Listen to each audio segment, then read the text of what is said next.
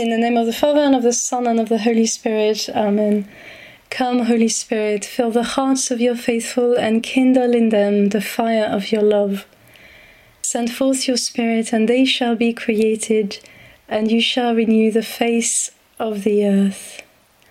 O God, who by the light of the Holy Spirit did instruct the hearts of the faithful, grant that by the same Holy Spirit we may be truly wise and ever enjoy his consolations.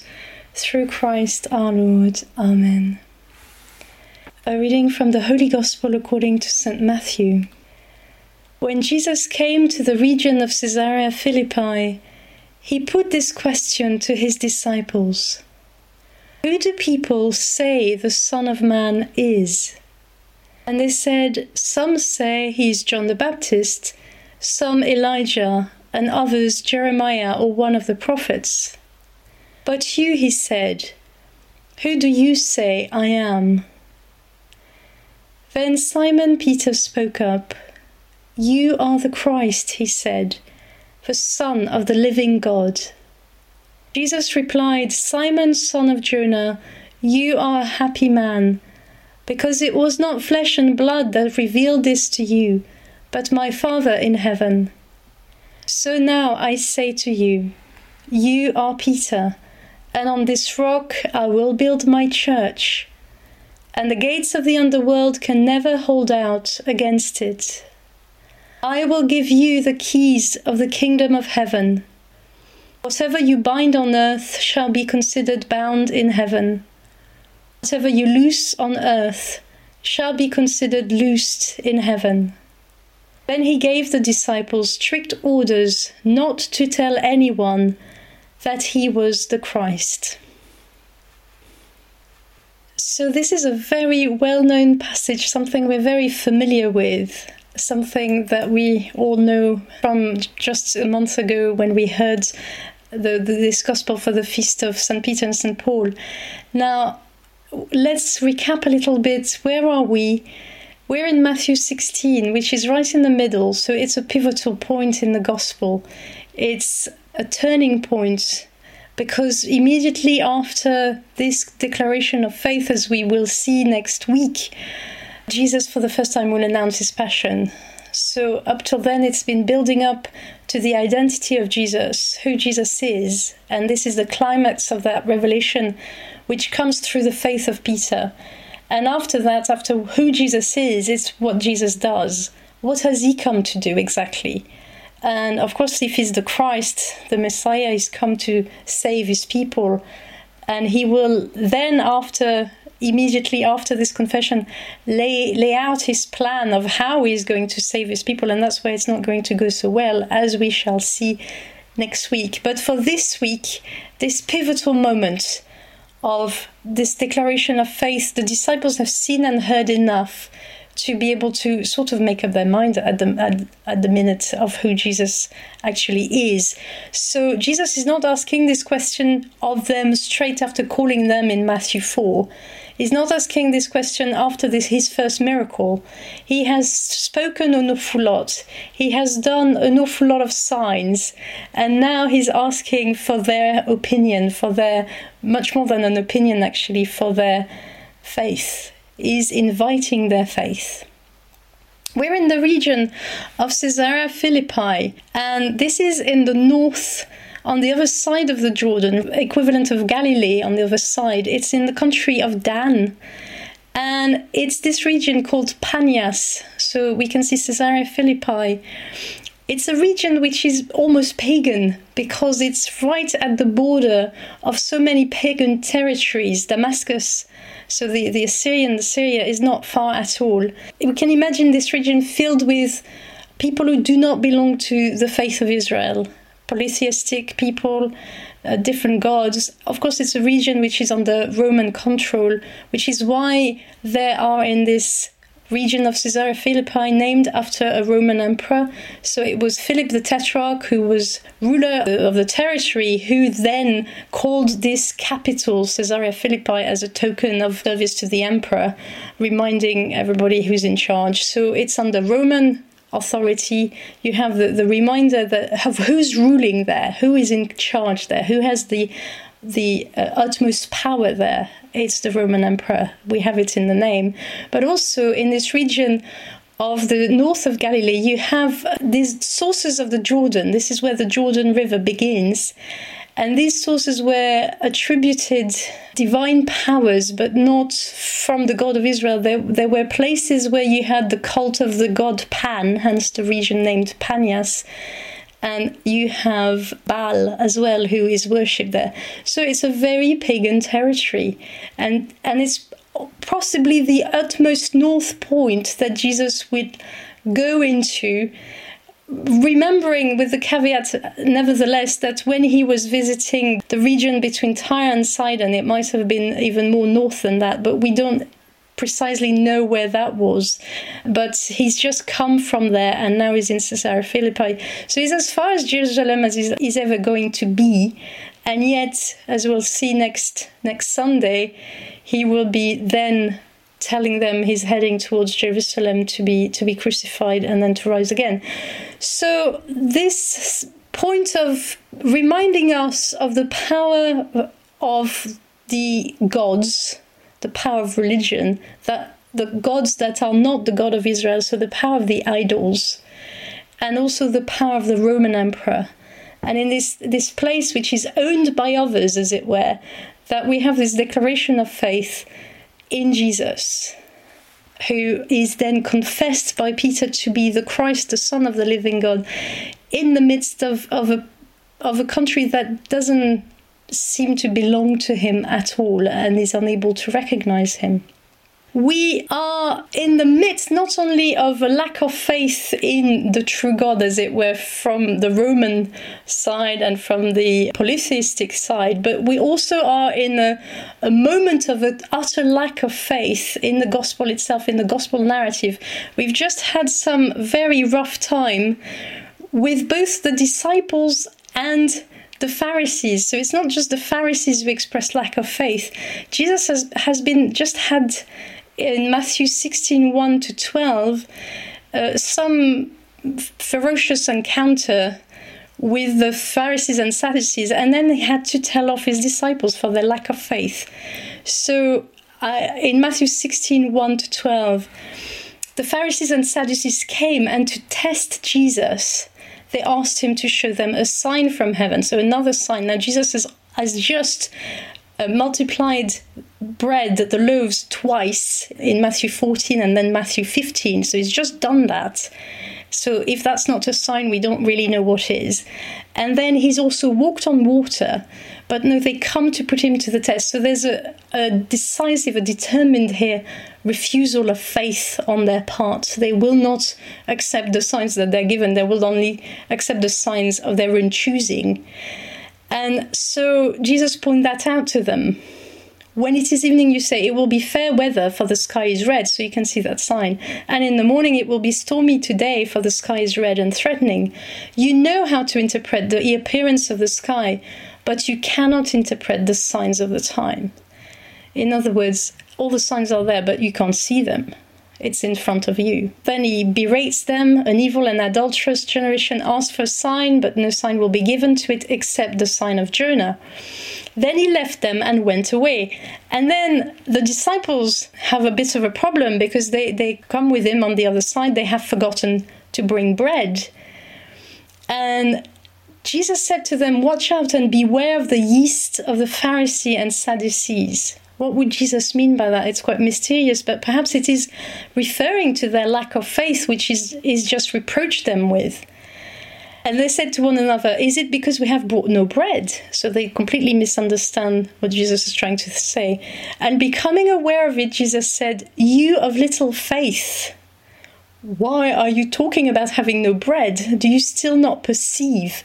Do you not remember the five loaves for the 5,000 and how many baskets you gathered, or the seven loaves for the 4,000 and how many baskets you gathered?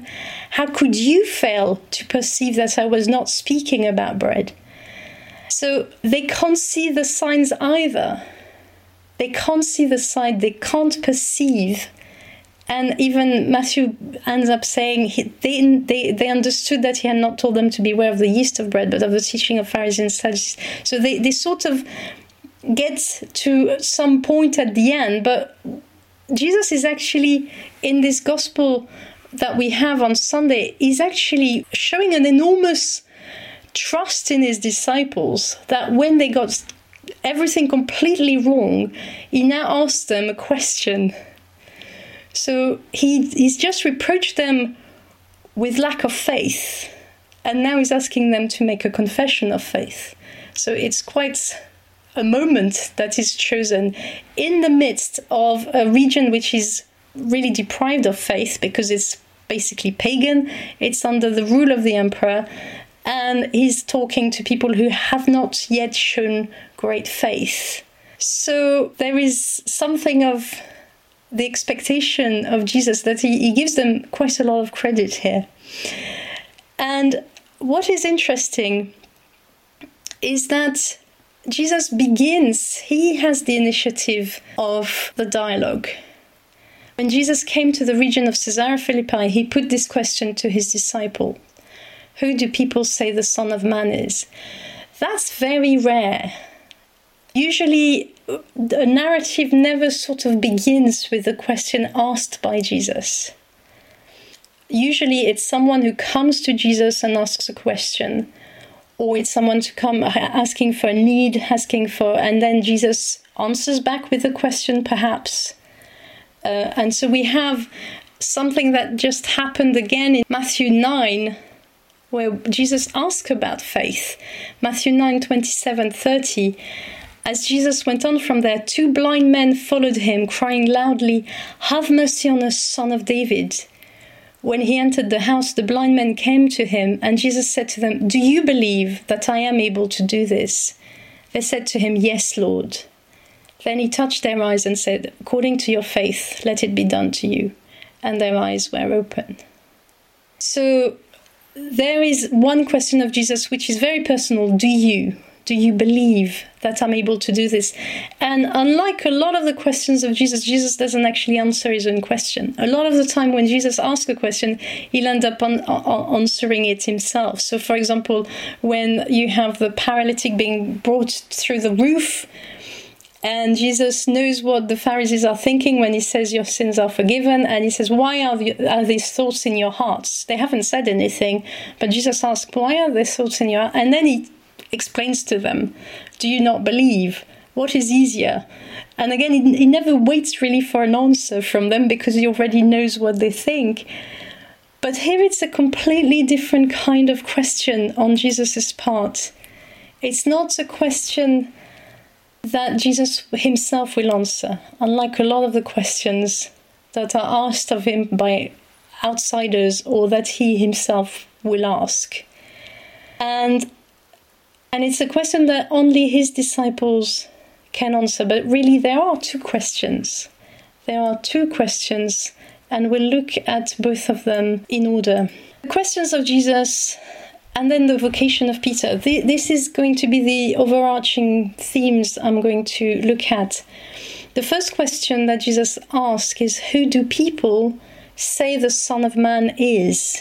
That's how he he introduces the topic of his own identity in a very straightforward way, much more straightforward than, than usually is the case when he does a miracle and then they worship him, as as happened when when he walked on the water, when he finally climbed in the in the ship, they, they worshipped him.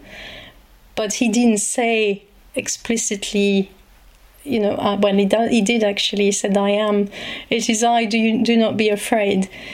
But he revealed his identity through a sign. Here is not performing any sign as such. He's beginning with a simple, straightforward question: Who do people say the Son of Man is? So it's a very third person question, both in terms of who do people, them, people outside, they, third person, and the Son of Man. So he talks about himself in the third person. So it's all very distant. We, we create this sort of distance with the topic, as it were.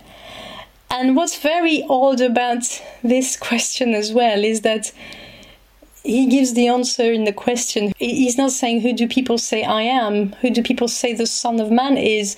So that there's no mistake that whatever the people may be saying, the Son of Man is the Son of Man. His identity is not defined by what people will be and end up saying about him.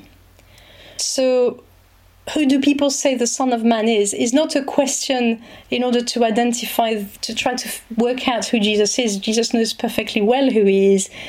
It's just to, to sort of bring out, perhaps to trigger the, the reflection of the disciples about himself. It's easier to talk about someone else than to talk about ourselves. And so Jesus starts with this third person distanciation, but introduces the topic. Now, what's very interesting is the answers that the disciples give. Who do people say the Son of Man is?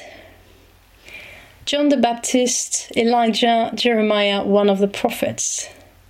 The greatest possible names. But the point of references of the people therefore in you know this list of names are great men of the past. No one greater could possibly be coming up. God as it were has already done everything he could possibly have done by raising those great prophets for us. And and it can't possibly the, the person this preacher from galilee can't possibly be greater than these people. So we we shouldn't think of it as derogatory. It's very it's a high compliment that the people would pay Jesus in thinking he's one of those, because these are the greatest name of their history of dealings with God. But they can't imagine that someone greater would be turning up on their doorstep and, and talking to them in the marketplace. Interestingly, all of these people are dead they are of the past. And they have already performed their jobs, as it were. So we only think, if you want, in this in this common understanding, this generalized understanding of the people, we think in terms of what God has already done, without being open to what God can possibly do now or in the future, and that's quite interesting.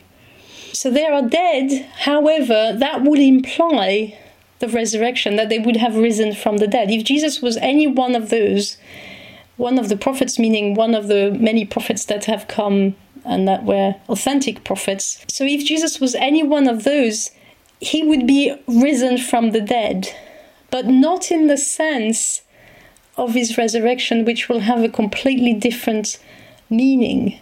So the people do get something. Jesus is a prophet, but he's much more than a prophet. Jesus will rise from the dead, but in a completely different way, not just to perform a service, but as a, a new, completely new form, new experience of human life that is freed from sin and death, not just as a messenger to, to sort of bring people to their senses, but as a giver of new life. And to compare the list of the dead people, as it were, that is uh, brought up by who do people say I am, we have the answer of Peter in contrast, who says, the Son of the living God. And here Peter really gets it remarkably, setting Jesus in the sphere not just of the living here and now, but of the living one, the one who is life itself, who is in front of them. So he's much greater in that sense than any of those who were just pointing to the living God, at the service of the living God. Here is the Son of the living God, the living God himself, sharing the life of the living God. So that's that first question third party, quite distant, and not bad answers, but wrong answers. wrong answers, yet pointing to something, to a desire for for life, somewhat, wanting someone to be to rise from the dead because and in some way in a bit of a nostalgic because these people were so great. We need them back. We need them to sort out us. You know, it, it's a sort of a nostalgia. It was so much better in the past because they had those people guiding, guiding. We had those people guiding us. Now we don't quite know. So we want more of the same. But here is something much better, radically different. from which something which we'll have to get used to.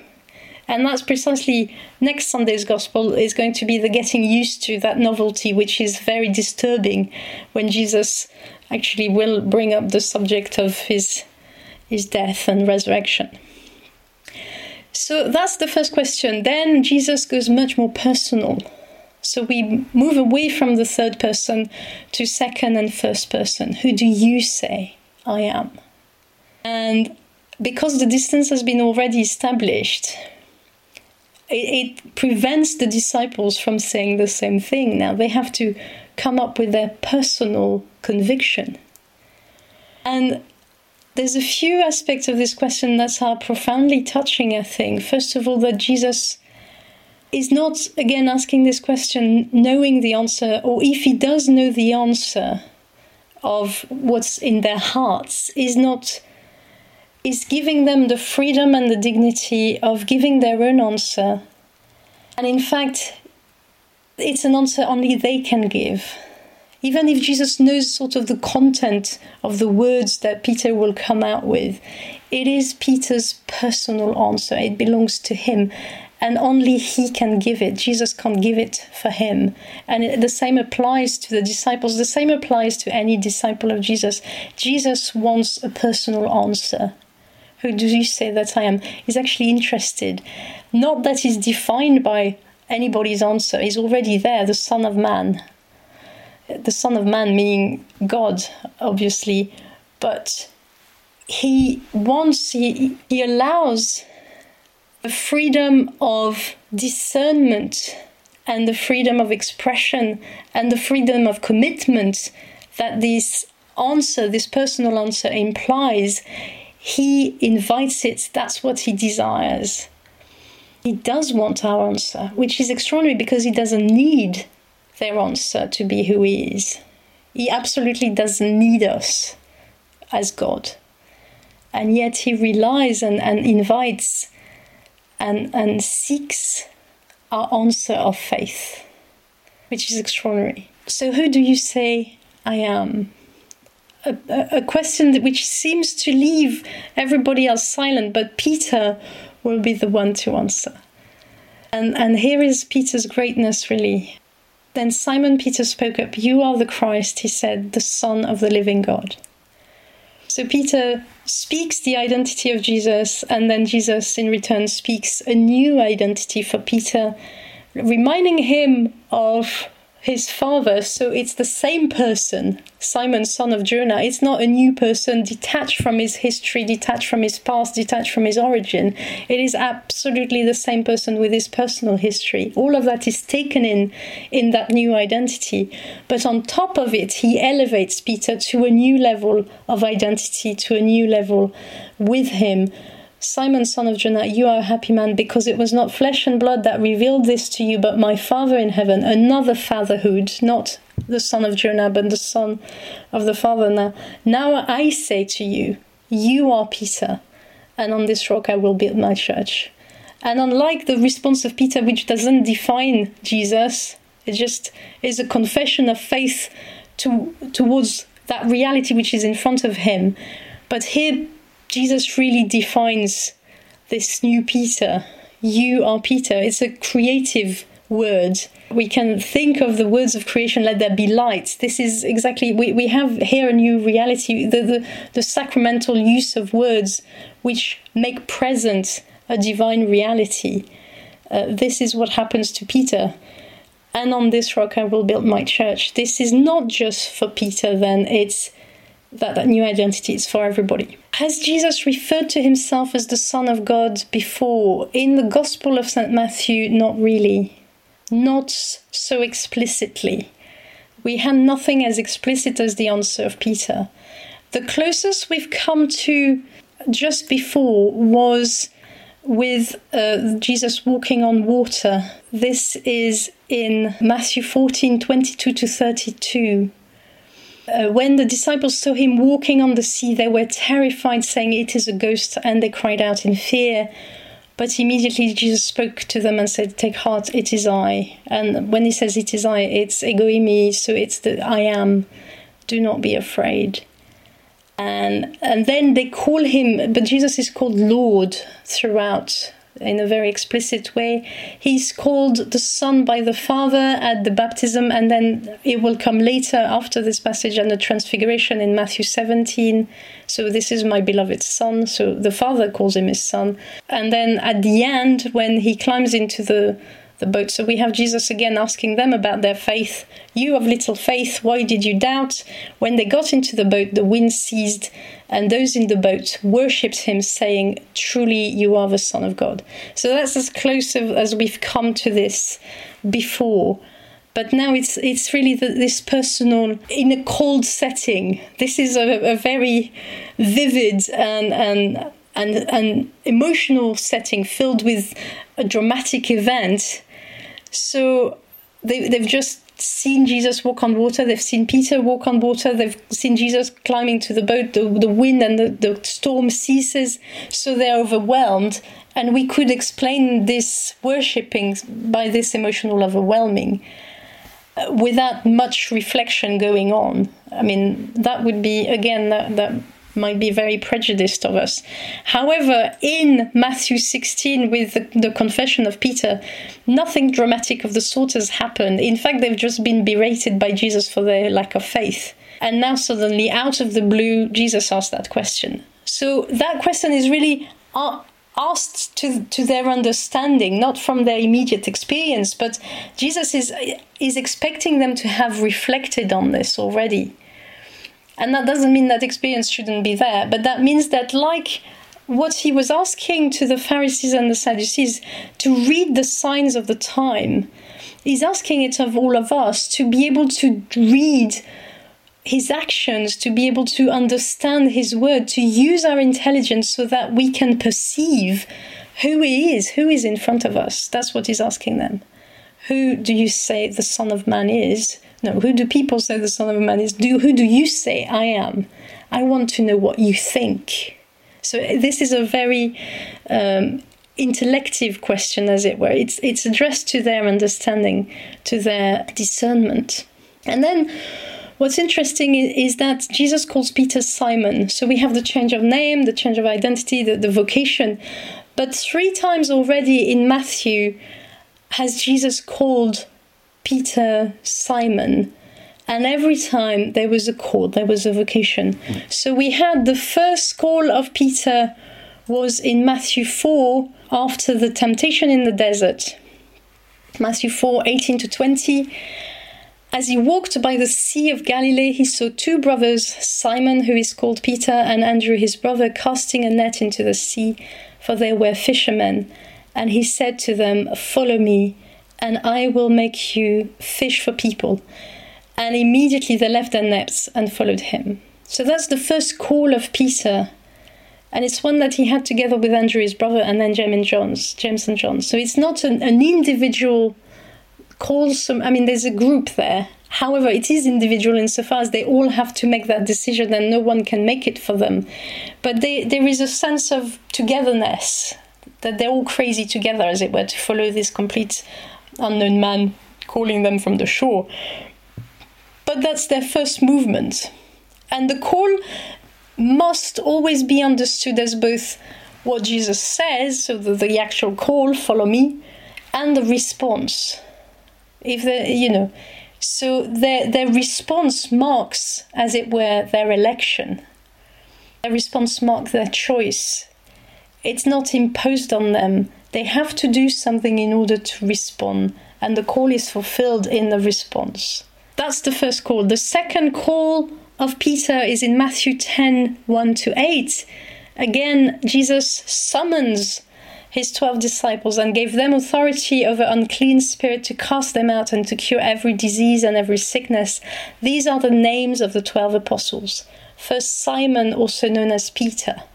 So, again, Simon Peter this change of name, which we have throughout the Bible from Abraham to Jacob, Paul and Saul. So it's a change of life, it's a change of mission as well. And in fact, in every call of Jesus to Peter, it's not just a static sort of um, here is your identity, but not, you know, but with the identity comes a mission. So the first call, um, fishers of men, you will be a fisher of man, whatever that means. So they come and follow him. And the mission is gradually revealed every time. Then in Matthew 10, Jesus gives very clear instruction, but he gives them authority over unclean spirit to cast them out and to cure every disease and every sickness. So it's much more than proclaiming the kingdom and, and gaining people for the kingdom. This is an actual power against the forces of evil here on earth. The forces of evil are the forces of sin, so the demons, the unclean spirits, and the diseases uh, and the sickness which kill us. That's the power of evil. And Jesus gives them that power to deal with evil here on earth. And then Jesus has very clear instructions throughout chapter 10 of what they are to be doing. So this vocation is a mission. And here, with Matthew 16, we go even deeper. Now it is a very personal mission and call of, of Peter. It's if you want, it's a vocation within a vocation because Peter, disciple, Peter, apostle, and Peter, head of the church, they're all imbricated in each other. So Peter doesn't cease to be a disciple because he's suddenly become an apostle in Matthew 10. And neither now that Jesus makes him the head of the church does he cease to be both a disciple and an apostle. He retains his identity as disciple and apostle and head and the missions that go with him because the missions are not contradictory either they all are implied, but the power he gets becomes increases ever ever more uh, so that now it's not just power over the forces of evil here on earth the demons the evil spirits uh, affecting people and the diseases and the sickness as in matthew 10 now is the gates of the underworld it's the gates of the underworld and it's the power to bind and loose so that that power that Peter is given reaches heaven. It's over the spiritual world. It's much greater. And so, as Peter has responded every time to Jesus by following him, by and, and certainly one of the major events in his life has been to come out of the boat and walk on the water with Jesus. So Peter responds to the call of Jesus every time. And so every time Jesus sort of, as it were, increases this call and increases the mission, uh, the responsibility, but also the power, which is utterly now spiritual the greatest possible power. Whatever you bind on earth shall be considered bound in heaven. Whatever you loose on earth shall be considered loosed in heaven. It's it's a divine power almost. So, and that's where in in Jesus giving that power to to Peter, he reveals himself. He reveals himself very powerfully. Now, all of these are given in the gospel as identity of Jesus. Jesus calls himself the Son of Man. Now we have the Son of Man passage in Daniel 7. And, and in Daniel, it's obviously God, it's a divine being that is called the Son of Man. And it's a bit of a paradoxical name for a divine being, but uh, but this is this is a divine vision of Daniel. So in, in Daniel 11 to 15, uh, and, and especially 13. I saw in the night visions, and behold, with the clouds of heaven there came one like a son of man. And he came to the Ancient of Days and was presented before him. And to him was given dominion and glory and kingdom, that all peoples, nations, and languages should serve him. His dominion is an everlasting dominion which shall not pass away, and his kingdom one that shall not be destroyed. Here is a, a perfect echo of what Jesus is talking about in the gospel. The, the, the, the church that he will be, the gates of the underworld can never hold out against it. The keys of the kingdom of heaven. The, the, the prophecy of Daniel describes the kind of power that Jesus talks about here. And the power that he gives Peter is obviously his own and so he manifests himself as that Son of Man of Daniel. So he's the Son of Man. Then Peter calls him the Christ, the anointed, the Messiah, the one Israel was waiting for. And so, in, in saying that Jesus is the Christ, Peter is definitely going against what the people say about Jesus. He's not one of the prophets, because all the prophets would be announcing the Christ. The purpose of the prophets would be to, to prepare for the coming of the Christ from Elijah to Jeremiah to John the Baptist.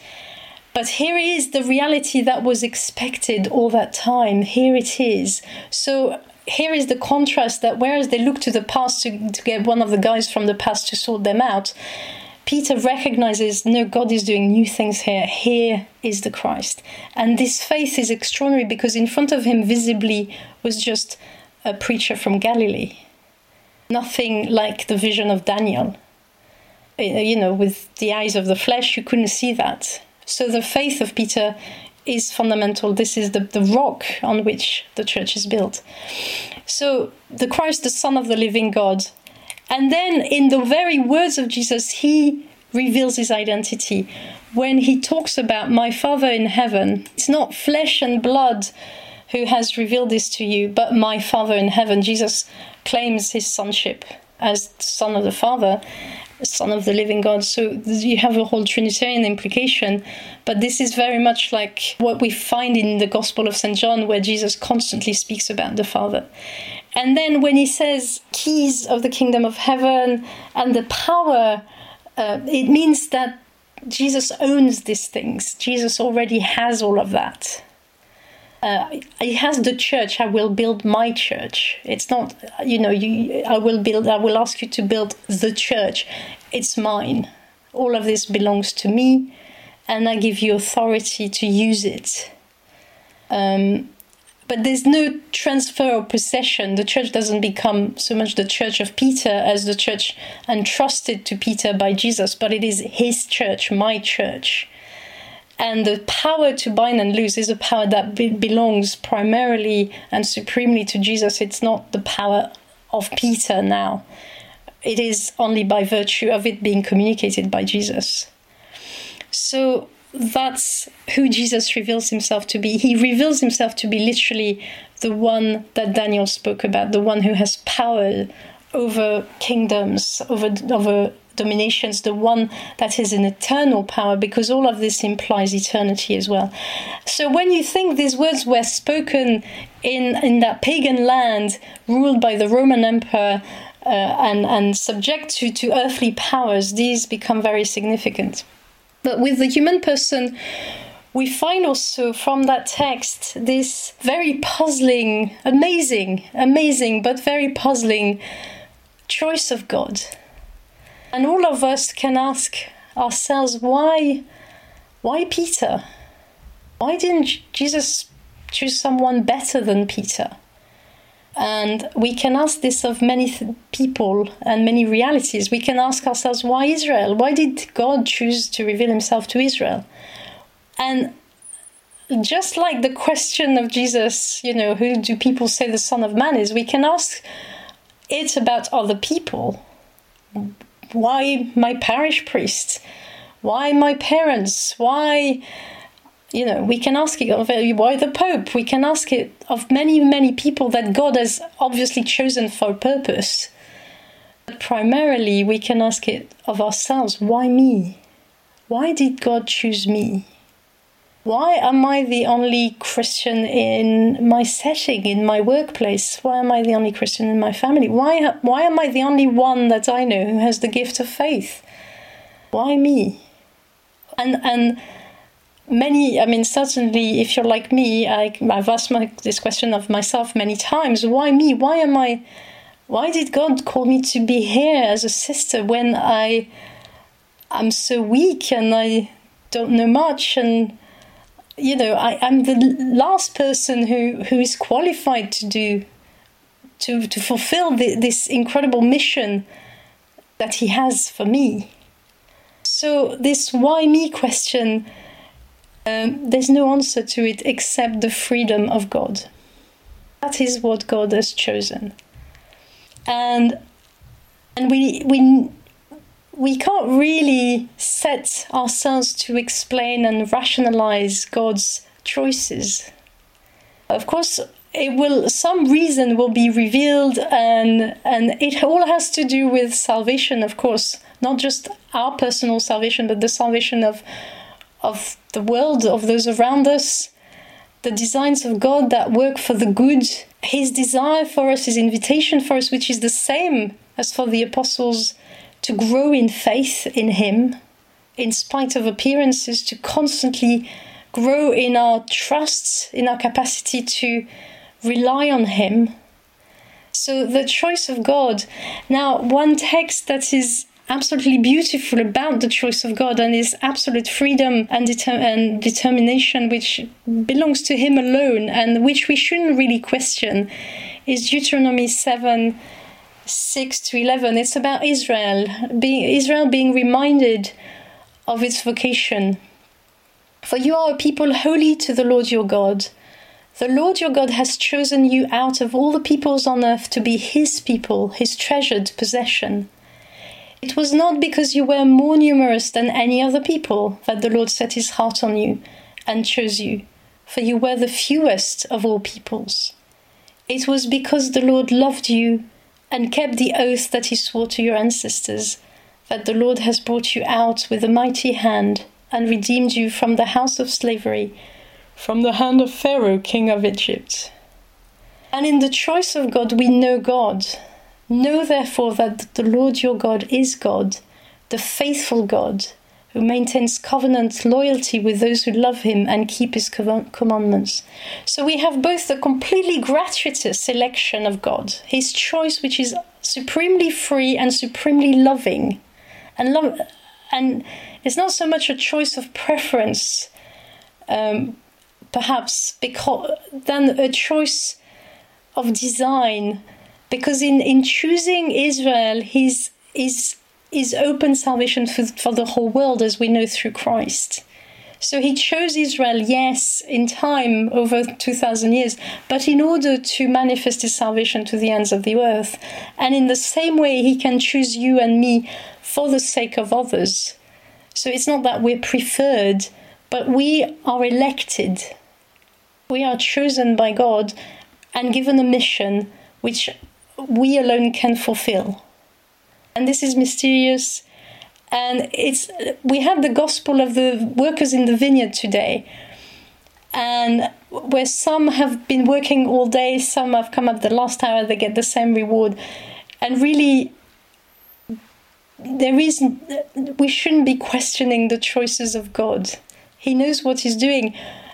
Much more difficult than questioning his choice is to trust him and and but to trust also his utmost generosity that he does not prefer those who have worked all day to the ones who have come last. He gives everyone the same and in fact he gives himself. This is he gives everything he has. That's we see that in the eucharist. God gives us in jesus he gives himself entirely to us. Whether we come at the last minute or um, have been Catholics all our life. Now, this is not a, a, justification to turn up late for Mass, of course, but God gives us and wants to give us the fullness of Himself, and that is universal. But some are chosen to be by Him to carry out a specific mission so that this salvation can be open to the whole world. The choice of Peter is precisely for the church to be what it is, to be a universal sign and cause of salvation a sacrament whereby people find him and and are transformed through through communion with him. Jesus manifests uh, the, the the the person's response to the election of God is crucial, and again that's why Peter is remarkable because he always responds. Sometimes he doesn't respond in a great way, but he always he's always there. He's committed it's, he's not just accepting truths and then thinking about it and and taking them as notions as something okay fine I, uh, as if I, in this distant in this third person sort of thing he's completely committed in it. What jesus says impact and transforms his life. And he allows this to happen. And he responds. Those signs of the times that Jesus asked the Pharisees and the Sadducees and asked the, the, the, the, disciples to think about and to respond to, they are spoken in words and deeds. At, in, at this moment in Matthew 16, Jesus has spoken an awful lot and he has done an awful lot. And this is something that is still the case and is still the case for us that God has manifested himself in words and deeds in Jesus and this is what we celebrate in the liturgy. We have the Word of God and the act, the saving act of His sacrifice for us, inviting us to enter in communion with Him through the Eucharist. So, word and deeds, these, these are the signs, and it's not just the Eucharist, all the sacraments, but also the word and deed of the people of the Church who proclaim uh, the salvation of God, who proclaim the gospel, and who act on it, so that you have all the, the caritative action of the church is included under the deed of God, the work of God, the miracles that Jesus um, performed 2,000 years ago.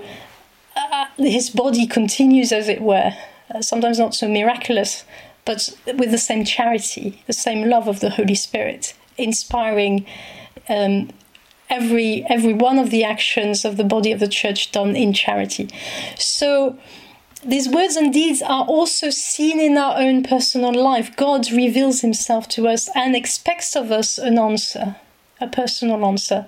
And so, just as we can see the history of salvation of God intervening into human history and transforming it into something that is salutary, whereby something new comes in and we have life, eternal life in, in Jesus through the mighty word and deed of the passion, death, and resurrection, which have been explained to us and will be explained next week.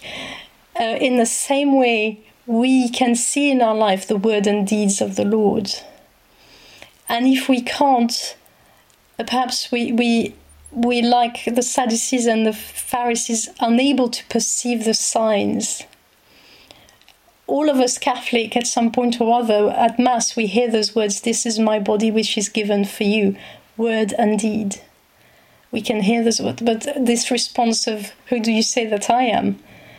is asked of us as well. So God manifests Himself to us, but He invites us to use our intelligence, to use our, our ability to perceive who He is, and to place our faith in Him. And this is something He can't do for us. Just as when Jesus asked that question of the disciples, he cannot answer for them. It has to be their answer. And then, just like Peter, in a, a, a Christian life, we have layers of vocations. So our first vocation is, is as baptized members of Christ is the highest, actually, the, the entry. There's nothing greater than to be a son or daughter, daughter of God nothing more lofty. This is our final identity, our ultimate identity. And if, you know, this is the reality which we will uh, hopefully see in its full in its fullness in heaven. But it is our first vocation. But on top of it, there are other vocations. For example, I can think of Saint Dominic, our founder, who started off discerning. Uh, he, he joined the the Augustinian canons, so he wanted to be contemplative, to be just reading, uh, contemplating the Word of God and, and praising, praying God in, in, in the liturgy. And then when he was sent by the king on a mission which was completely secular, which was to get some woman to marry the son of the king of uh, Spain, whatever. I mean, um, he he came across a need in the church, and that made him change his vocation radically or, rather, he discovered a new vocation, which was to preach the word which he had contemplated. And not only to preach the word, but then another vocation to start an order on top of it. But how did he get to this, you know, ultimate vocation of being a founder? Because he was first a baptized member of Christ, a disciple. And because as he lived his discipleship faithfully, he discerned that vocation to go deeper as an Augustinian canon, and then to go even deeper as a founder. And all that was fraught with difficulties, but it had to do with him being able to perceive the call of the Lord and to respond to it. And so we can never think of ourselves as, well, my life is over, I found my vocation, I know what I'm supposed to do, and that's going to be that. The Lord is always calling us, there's always something the Lord is calling us to do for His church, at any moment. And one of the most underrated but the most necessary vocation that is in the church is to pray. To pray for sinners, to pray for the conversion of sinners, that includes all of us, to pray for the church, to pray for the world. This might be the most useful thing that the Lord is calling us to and the one we run away most from because we're so distracted with other things that we think are more important.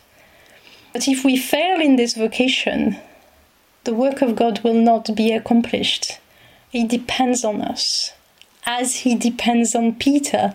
Now, this is utterly crazy, and this is something we find in the church that it's so hard to believe that God would make Himself dependent on, on such frail human creatures. Uh, and, and that's the source of sometimes scandals in the church that it just doesn't, you know, how can God give this immense power, spiritual power, over heavenly realities, the power to bind and to lose, so to forgive sins, a power which is utterly divine, to people like us who are sinners. How can God trust us so much? And perhaps the the uh, the reason why he trusts us is because he wants to enter into a real reciprocity with us. And that begins when we begin to trust Him. He knows what He's doing. And so, you know, the church, in all its um, visible sort of limitations, looks very much to us like trying to believe for Peter that this Galilean preacher standing in front of me is the Christ that 2,000 years of Israel have been waiting for, is the Son of the living God.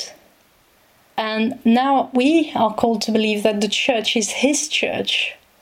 In all the poverty that we can see, that He is there, that He is at work, that the word and deeds of Christ in His church are not finished, that the call of Christ is still for us today to, to be His members and to proclaim his word and to perform his deeds in his name as his members. Because the church is indestructible. It's the, it looks like the most frail thing but it is indestructible. That is that promise of jesus. The gates of hell will not prevail against it. Here is a some a new reality a new reality which is fully human. It's full of us and is fully divine.